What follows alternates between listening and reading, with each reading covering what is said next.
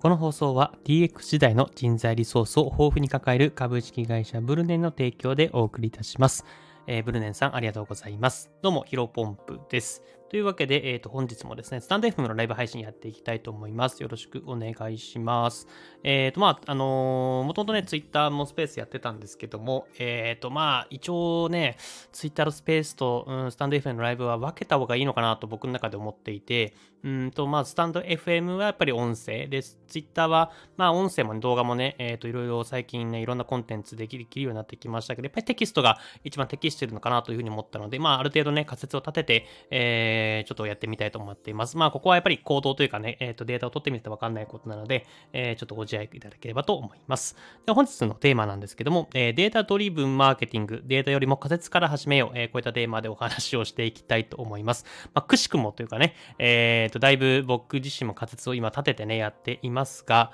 えっ、と、同じような内容だな、話す形になりますので、ぜひよろしくお願いします。え、早速本題ですね。えー、データドリブンマーケティングですね。えっ、ー、と、実際、えっ、ー、と、ものすごく、あ、ごめんなさいね。あの僕自身もこの言葉最近初めて知りました データドリブンマーケティングっていうのはですね、まあデータを取ってですね、まあいろんなマーケティングにつなげようよっていうような、あのなんだろう、考え方になります。うん。あの、顧客のデータを元に売れる仕組み作りを続けるっていうのがデータドリブンという定義ですね。で、これ僕の言葉じゃなくてですね、えっ、ー、と、本がありまして、えー、データドリブンマーケティングがうまくいく仕組みという本を、えっ、ー、と、購入してですね、えっ、と、今回話しております。で、このデータドリブンマーケティングがうまくいく仕組みっていう本なんですけども、あの、僕のね、えっ、ー、と、コードビギンのつながりかな、の周平さんって方がいらっしゃって、その方がツイートしてたので、まあ、あの、ものすごくいい本だよってことで、あの、ツイートされてたので、えっ、ー、と、まあ、コメントさせていただいて、あの、ぜひ僕も読んでみますっていうので、ポチさせていただいて、えっ、ー、と、実際に読んでみました。え、そういったところで、そういったところでですね、今日お話ししていきたいと思います。で、まず本の感想から話すとですね、かなり上級者向けの本ですね。あの、かなりマーケティングゴリゴリの、うーんと、なんだろうな、上級者向けかな。かなりの上級者向けの本になっていて、かな、うんと、そうですね、横文字がね、多くてね、マーケティング用語、まあもちろん LTV もそうだし、うんと、ペルソナとか、あとは、なんだろうな、いろんな単語が出てくるんですけど、まあ、LTV とかね、ペルス、パル、ペルソナっていうのは、まあ、マーケティングを知らない人でも、ある程度知ってる人多いんじゃないかなと思うんですけど、もっともっとね、えーと、なんだっけな。ちょっとパッと出てこないんですけど、かなり、あの、KGI、KPI、えっ、ー、と、C、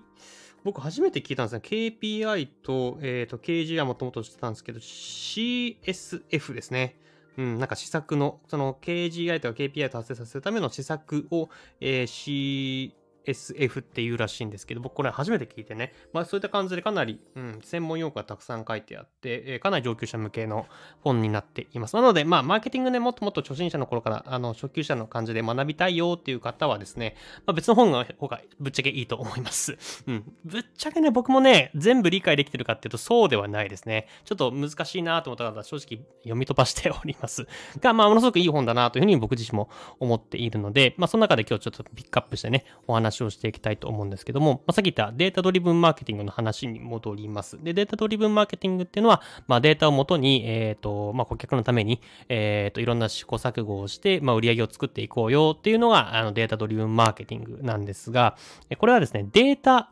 が重要になってくるんですね。なので、まあ、データのなんか分析の方法がしっかりと書かれているかなと思ったんですけど、まあ、そういったわけではなく、まあ、それももちろん大切なんですが、どちらかというと仮説から立てて、仮説をしっかりと立てて、仮説を立証、検証していこうよっていう、まあ、内容でしたね。うん、やっぱりね、これね、仮説っていうのは大切だなと思います。どうですかね皆さん仮説って、あのー、立てられるというか、得意な方ですかね？まあ、滑舌立てるの得意ですっていう人はあんまりいないんじゃないかなと思います。まあ、僕自身も、まあ、苦手か得意かだったら苦手ではない方なんですけど、どうですかね。まあ、得意とやっぱ言えないですね。でね、これまあ、理由はいくつかあると思うんですけど、やっぱり仮説を立てるっていうのを学校で習ってないから、うん、みんなね、やっぱ得意じゃないのかなと思います。まあ、それこそね、えー、最近、金婚西野さんの夢とお金っていうのが話題になってますけど、まあ、その中でもね、えっ、ー、と、お金に関しては、あの、小学校とか中学校、高校、大学、まあ、大学は経済学部だって学ぶかもしれませんけど、まあ、高校ぐらいまでの、えー、教育であれば誰でも学ぶことがなく大人になっていくっていうことで、まあ、お金のね、使い方学んでないから、えっ、と、詐欺にやったりとか、変な使い方とか、まあ、貯金でね、貯金をし続けて、えっ、ー、と、資産を目減りさせていたいいくっていう、あの、間違ったね、えっ、ー、と、方法になっていますけども、まあ、これはね、仮説も一緒で、仮説を立てる授業、まあ、か、うん、仮説授業みたいな感じっていうのはないじゃないですか。まあ、強いて言ったらやっぱ数学が仮説の話に近いのかなと思うんですけど、まあ、やっぱり、うん、数学はやっぱり数字を足し算とか引き算とか、えー、するものなので、なかなかその、なんだろうな、証明問題だったら仮説のね、かなり通じてくるると思いますけど、やっぱり証明問題好きな人ってやっぱり少ないと思いますので、うん、仮説立てるのは日本人結構大変なんじゃないかなと思います。で僕はね、さっきも言ったように、苦、得意ではないんですけど、苦手でもないんですね。うん、結構個人的に仮説を立てて、その仮説を確かめるために、えー、コツコツ行動をしていくタイプではあります。ちょっと偉そうになりますけども。うん。で、さっきのね、えっ、ー、と、冒頭でも話した通り、えっ、ー、と、このスタンド FM と Twitter のスペース、まあ、毎日更新を、えっ、と、1、1週間前ぐらいかな、やり始めたんですけど、やっぱここもね、仮説を立てて、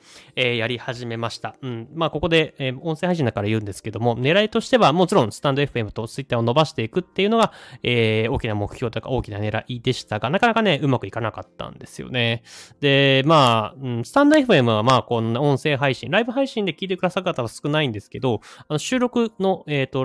聞いてくださる方はですね、普通の通常放送よりもどんどん増えているので、まあ、これはね、効果あったなと思うんですけど、ツイッターはね、全然ダメでしたね。うん、やっぱりまあ、最近 NFT 関連の話でツイッタースペースをやってる人が多くてですね、まあ、僕自身こういったビジネスというか、何かしらの価値観に基づいた話っていうのが多いので、あの、やっぱりなかなかね、聞いてくださる人、もちろん中にはいらっしゃったんですけど、やっぱり少ないなと思っていました。で、あとは自分の中で、えー、仮説を立てて、まあ、そのツイッターもね、毎日1ツイートだけだったんですけど、えー、先週ぐらいから3ツイート以上、まあ、あとは内容の濃い、あの、長文もね、えー、適度に織り交ぜながらツイッター伸ばしていこうかなというふうに思ってたんですけど、なかなかね、伸びなかったんですね。で、ここで仮説で、まあ、ツイッタースペースがあんまり聞かれていないから、あの、なかなかアルゴリズム的に、あのね、ツイッター社からすると、こいつのアカウントはツイッタースペース聞かれてないから、普通のツイートも伸ばすのをやめようみたいなところで、えー、もしかしたら、あの、制限というか、あの、あんまり伸びない原因になっているのかなと思って、一旦ツイッタースペースは、え、やめてですね、ツイッターはツイート、あの、文字の、え、ツイートのみでちょっとやっていくことにしました。で、これもね、やっぱり仮説、えー、と立てて、え、やっていくと。まあ、やっぱりね、仮説を立ててやっていくとですね、まあ、データ、あ、そうですね、成果が出るまでが早いのかなというふうに僕自身は思っています。うん。なんかただただ何も考えずにやるよりは、しっかりとこういうふうに考えて、まあ、なんだろう、1ヶ月とか、え、1年単位とかじゃなくて、1週間、1日単位でどんどんどんどん改善していった方が、まあ、自分の身にもなっていくし、あの、別の機会に活かすことができるんじゃないかなというふうに思っています。なので、ま、僕はね、さっき言ったように、苦、得意ではないですけど、苦手ではないんですね。で、まあ、ここでね、仮説を立てるポイントっていうのをちょっとお話しするとですね、やっぱりなぜなぜ、なんでこうなってるのかなっていうのを、もっともっと本質を考えるっていう癖が、僕自身ね、なんか偉そうなんですけど、ついてるのかなと思います。で、まあ、ツイッターを伸ばす本質っていうのは、まあ、やっぱりまツイッターに対して利益があることをやっていくっていうのが、僕は本質だと思ってるんですね。まあ、なんでかって言えば、ツイッターっていうのはある、まあ、民間企業がやっていますが、国だったらちょっとこれは違うんですけど、今民間企業なので、民間企業の最大の目的っていうのは利益を伸ばすこと。で、えー、利益を伸ばすためにはツイッターで、えー、ツイートをしてる人が何かしら有益な発信をして、えー、そのツイートをもとに何かしら、ね、広告を貼ったりとか、えその人が例えばツイートの、うん、サブスクをやっていて、